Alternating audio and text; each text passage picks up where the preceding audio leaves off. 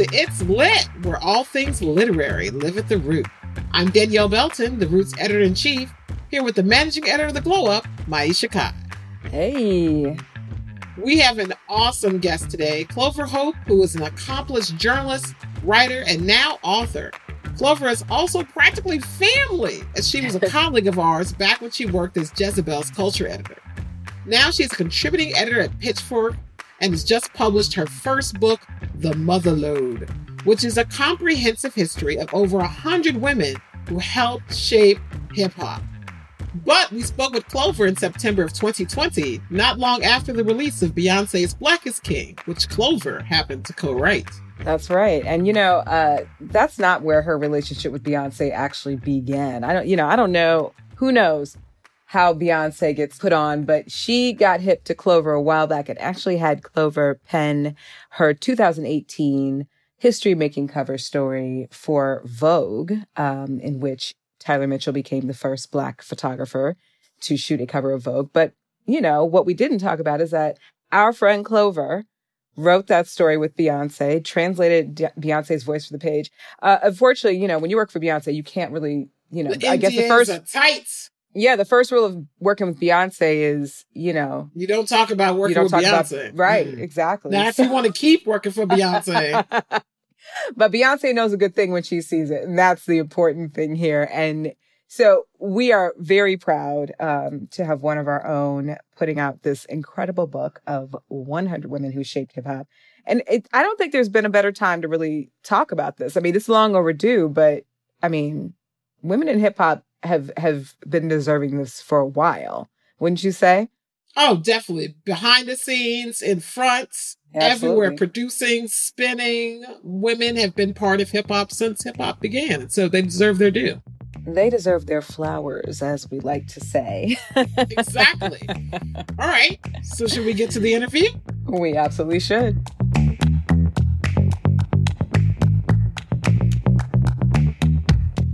Welcome, Clover. Thank you. Good to see you again. It's good to see you. Welcome to It's Lit. Great name. Thank you. I, I know. I love it. I came up with it all by myself. She sure did. So thank you so much for joining us today. It's like a little reunion Right. for those of our listeners who aren't in the know. Until very recently, Clover was the culture editor at our sister site, Jezebel. So it's great to have you back as a featured guest. Thank you. Yeah. Thank you for having me. Oh, it's no trouble. Now, obviously, we don't really need to break the ice with you, but since It's Lit is a podcast about Black books and writers, we'd like to kick off each episode by asking our guests, that means you, to name at least one book that you have considered life changing, life altering, life affirming, blew your mind. What was that book or books for you? Okay. Maybe I have two. One is definitely The Bluest Eye. It was, a, I mean, it's a book that I've read a few times. It's kind of a book that I read early in life before I ever was a professional writer that kind of made me want to write. um, my thing with the book is that it's a book that I wish I would have written or a book that like if I was going to write a novel, that's the type of book that I would want to write. Like it, it was just like the perfect kind of um book for like a 14 year old me Yeah. to read who was insecure and like dark skin and, you know, just really thinking about the same things that Pecola was thinking about and just the poetry of it really just it was it was amazing to me.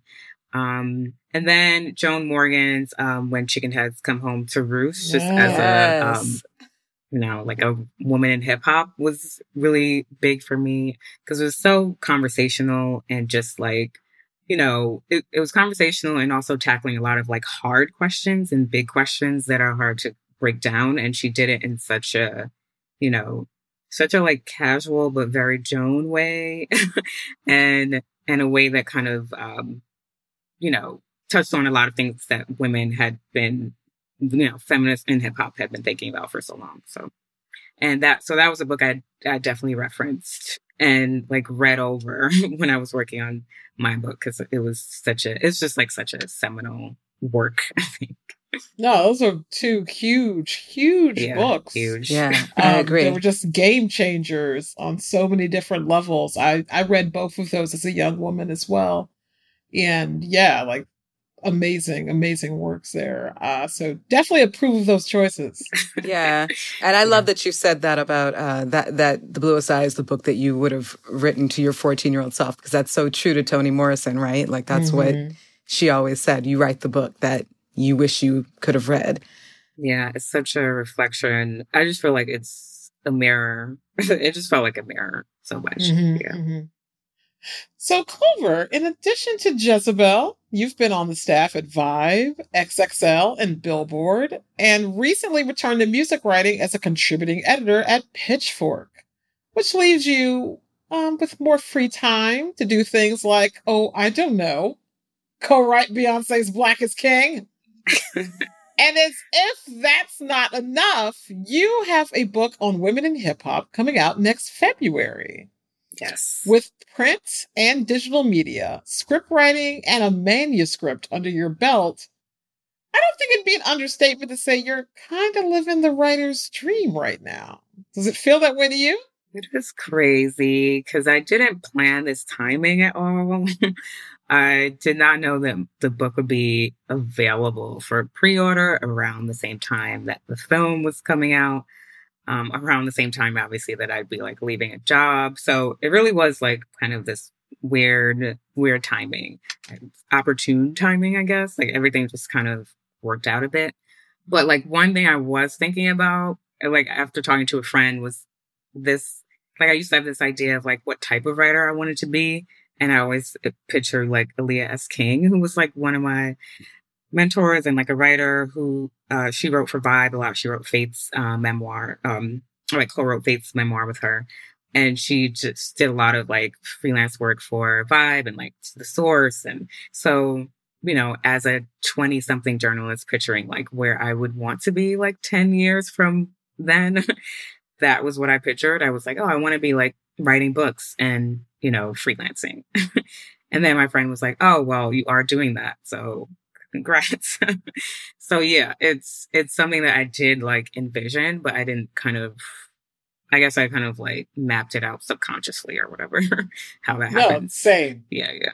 Yeah, I have no idea how I ended up here, other than I clearly planned to end up here. Right. You plan it, yes. Like the, the whole manifesting thing. You your brain like takes you through the execution that is in your mind already. And so, like, with all your background in music, would you say that music is like the through line of your work? And how did that begin for you?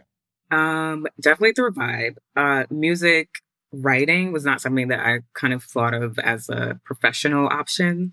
Hmm. Um, I used to read Vibe like in my teens. And it was like hoarding copies of it because I just felt like it was the magazine that spoke to me most. It was like young, you know, like a young black readership who was like obsessed with music. I was obsessed with R&B and rap and just kind of beginning to pick it up around like 13, 14, like listening to DMX and all the good 90s music total. And like I was buying all these cassette tapes and had the word up and Right On uh, magazine pages on my walls in the attic. And so that was my early kind of kinship with music. Um, it was definitely a lot of like, you know, immature and brandy, you know. And so once I kind of started reading about them and kind of noticing that writing was actually a job, I think I kind of began to see it as a profession. But even then, I didn't go into college knowing what I was going to do. I was undecided.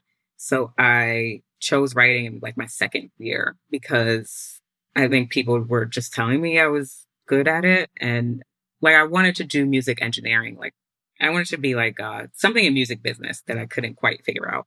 And then um, journalism just kind of, it just, I don't know, it was, it's really weird. It just seemed like the right thing to do. and it's, it just always went back to music because that was the first passion. Well, obviously, Beyonce was happy um, with the article you wrote a few years back for her uh, that appeared in Vogue because she invited you back to co-write Black is King, which has become its own pop cultural milestone when it debuted in July. this was a pretty epic project, especially because you were also tasked with representing the African diaspora, which proved to be a really loaded responsibility. How did you approach that? Yeah, I mean, there were lots of people who, luckily, who kind of executed that vision. So it was ideas and concepts and writing coming from different angles, essentially. But, you know, under the general scope or the general kind of idea that you're, we're telling a story about bridging generations and telling a story about bridging cultures with a heavy basis, obviously, in like the Lion King story itself. So, you know, the idea is to, was to like reimagine that story for like, you know, younger, for like the young black generation in a similar way that, you know, I've been bringing up The Wiz as an example, just because, you know, that imagining of kind of like a classic white kind of fairy tale story and the way that, you know, black kids or black people remember that story. You know, I think there's a similar kind of through line or in, in the sense that, you know, maybe some kids who had not seen Lion King will have watched this and this will be their, you know, like this film will be their idea of like the Lion King. See, and I almost think of Lion King as a reclaiming right, of, right. like the African as opposed to I never thought of it as a white story. yeah, no, no, no. But No, the Lion King itself, yeah. like the original story, yes. And then, you know, the Disneyification and then, you Mhm. know, like there's all these kind of threads, I think. And the idea was to kind of bring out some of the blackness. No, I mean definitely Disney and Greeks. They put the Lion King like both versions in the black section of their, their African American targeted content. So clearly they they they picked up on that. Um, what would you say though about people who had pushback against how African culture was portrayed in Black is King? Like, do you have any thoughts about that?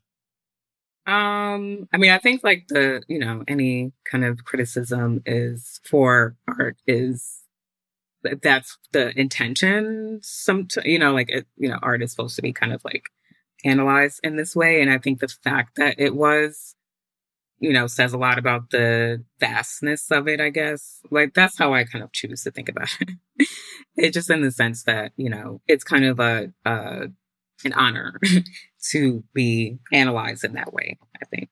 Oh, definitely, definitely. A lot of criticism, like I just interpreted it as like, you know, slightly misdirected flattery. Like, thank you. right, yeah. Fair. You totally read, watched, absorbed this thing that I created, and it made you have feelings. That was the intent. Yeah, and I think Ugh. it's um, you know, everyone is sensitive about their art. Of so, course. Of course. Like anything I create, even like blogs that I'll you know, once you put it out there, it's like okay, like I don't want to see it.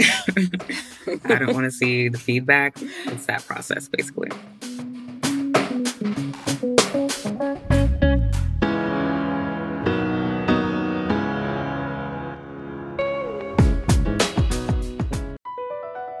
Across America, BP supports more than 275,000 jobs to keep energy flowing. Jobs like building grid-scale solar energy in Ohio and producing gas with fewer operational emissions in Texas. It's and, not or. See what doing both means for energy nationwide at bp.com slash investing in America.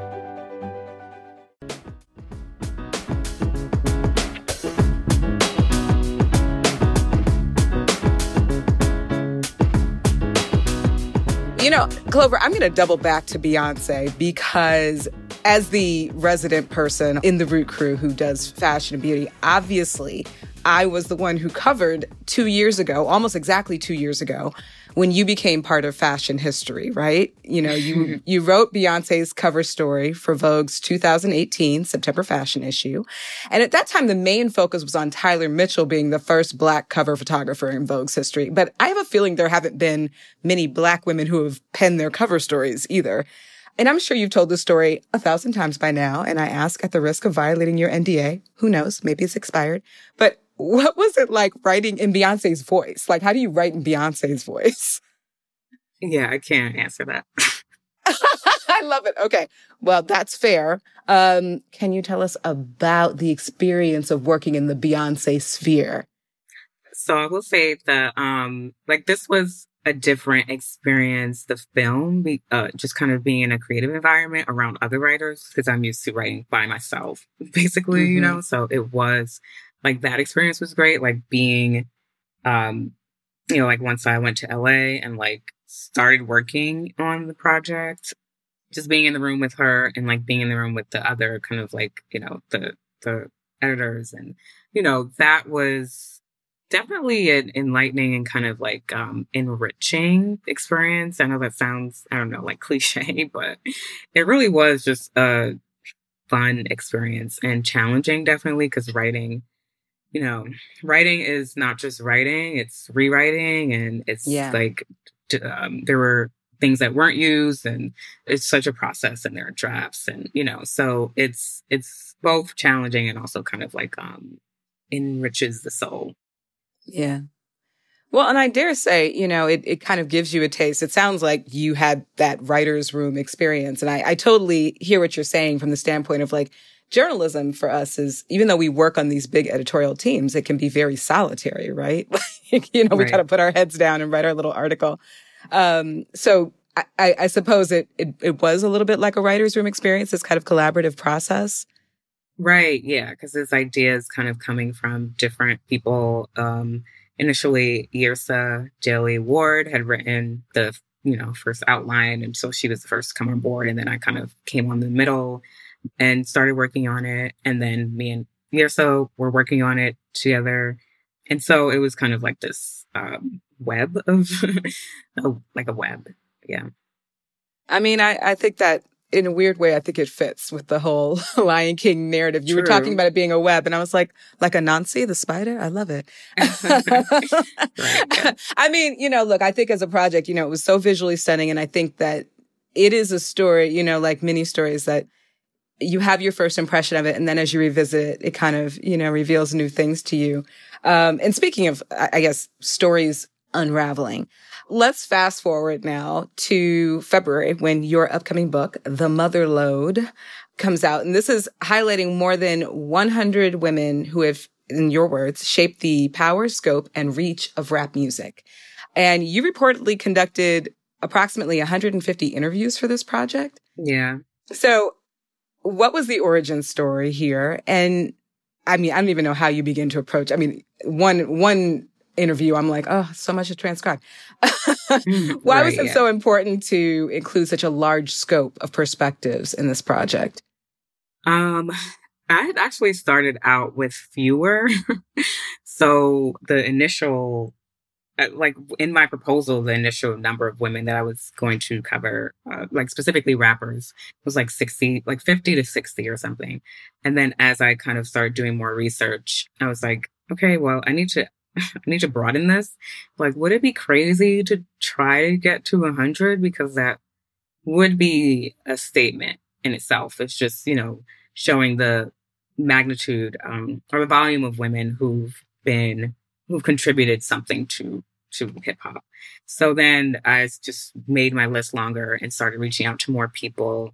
And then I was, you know, I'm kind of neurotic with reporting and you know, I wanted it to be thorough. So I ended up doing way more reporting than I had planned. And I think that my editor had planned because I was late and then we had to like push the, some dates back.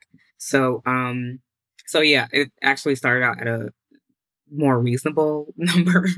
and then I ended up with like, yeah, interviewing over like 150 people from like stylists to, uh, like I spoke to Misa Hylton Brim yeah. about like Lil' Kim and, um, spoke about one of the uh, really um, one of the first blurbs that I wrote was actually about Eve and like Eve's influence on fashion and like yeah. how she kind of um, people forget like how she paved the way for like rappers to kind of be wearing these high fashion brands um, because she came right after uh, you know Kim and Foxy and she was kind of seen as this high fashion muse and so the so the blurb about Eve is about that. And so I got a few, like her former stylists to, you know, just talk about work, like dressing her. And so it's things like that. Like once I started writing it, I ended up reaching out to more people and it just to make it more well rounded. Yeah. And it kind of snowballed. And honestly, you know, it's funny how we were talking about timing and kismet and all those kind of things that develop. Cause I think in a weird way, it comes out at this perfect time, right? Because we're kind of, you know, we we had the remix on Netflix. We have we've been having these conversations about this resurgence, uh, or or I would say this renewed recognition of all these amazing hip hop pioneers. And and you are correct, most of them are women, which is interesting, right? Mm-hmm. So I love that. And and fun fact, I was actually a celebrity makeup artist assistant during that era, and I used oh. to do Lil' Kim as well. so, oh, yes, yeah. How was that? Now I have questions for you. she she's a she was a sweetheart. She was. Yeah. I have not seen her for about twenty years, but she was an absolute sweetheart. Um, but you know, speaking of women and and how uh, you know, one of the things that you you know that I've read that you are kind of looking at in this book is how women in the industry, the music industry, and hip hop kind of get pigeonholed in this certain way. And you know, you spent six years at Jazz, right? And that is a site focused on women's issues. Uh, did you find any parallels, uh, recognize any parallels between being a woman in hip hop and a female journalist? Yeah, it's actually uh, interesting. The trajectory also that I went on from working in rap, which is like obviously uh, predominantly male, yes. um, to then being at Jezebel, which is like, you know, women's issues and ha- so like having, seeing like kind of both sides of the coin, I guess. And so, yeah, there are parallels in terms of when I, when I worked at XXL, like there was definitely, maybe because I also looked young, like I, I don't know, just this kind Still of. do. perspective of like, you don't know what you're talking about kind of like, um, this Lil Wayne cover story that I did in my twenties or something that I flew to Atlanta for. Like, I just remember his attitude just being a bit like, you know, he was saying darling a lot and, you know, it was just kind of, um, oh, who is this little girl coming to interview me, basically kind of vibe. And so I did get that a lot. And I imagine that's similar with, you know, like women in hip hop, you know, like the rappers, where it's you kind of have to, you feel like you have to prove yourself more and prove that you know, prove your knowledge. Whereas men can kind of start out with a base kind of no one's judging how much they know about rap, you know? So I think, I do think that's similar. And I have an anecdote like in the introduction of the book actually about this, about like just the correlation. Yeah. So it's, I think there are definitely uh, parallels. And, you know, my favorite hip hop, a lot of my favorite hip hop writers have been women. So. So let's talk about life after full time journalism. You recently decided to strike on your own. What prompted that decision, and what are you hoping to explore now? um, what prompted it was actually working from home.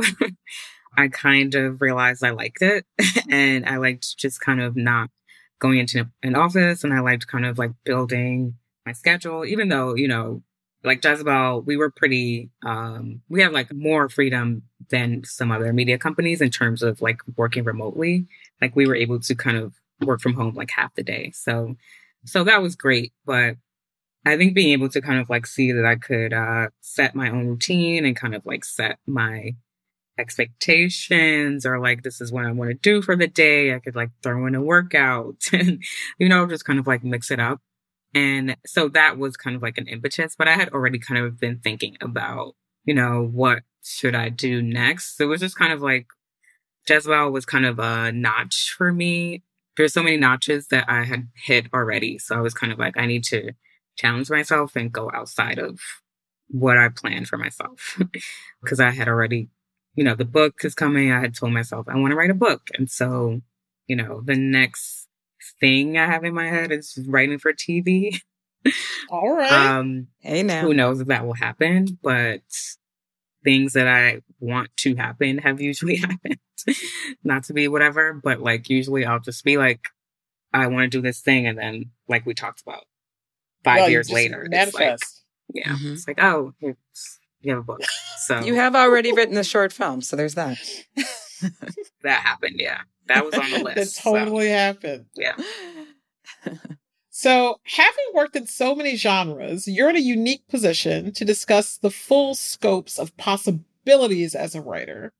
What advice do you have to give to up and coming writers who want to be the uh, next Clover Hope? Curiosity is important to me. And I think like being curious and I guess going where the curiosity takes you will kind of always open up opportunities because Curiosity has gotten me assignments, like freelance assignments, because I'll just be like, oh, what, like, I'm interested in this thing. Let me just like see if this editor wants to do it. And it's gotten me kind of just, if I'm writing through a piece and I'm just, or working through an idea in a piece, curiosity helps that piece take shape. I think it's just like starting there, like helps me get to where I want to be because like I'm always curious. I'm always like pitching ideas or coming up with weird things. I'm curious about like how life works and how people work. I'm curious about how TV works. So I'm like, okay, how can I be a part of that? And so I, that does, I think having curiosity is just, um, you know, a good, uh, I guess, compass for any writer. And I would say just kind of try to tap into that basically, like your, I guess, it's just imagination, you know? No, I am definitely nosy as hell. So this was the only profession for me. me too. Yeah, nosy. I want to. I want to know what's up. yeah, I just am. All, I always have questions. always like, all right, I need to know everything about this subject, or like what the grown folks are talking about. Like, what does that mean? Like, you know. Exactly. Exactly. Yeah. Well, Clover, thank you so much for chatting with us today. Thank you. oh, it's always awesome to talk to you, to see you. Um, your career and watching it unfold has been absolutely amazing. And I, I'm 99.9999999 sure that you will be writing for television. So I, I don't think you have to fret yeah. about that at all. Okay, you said it. So.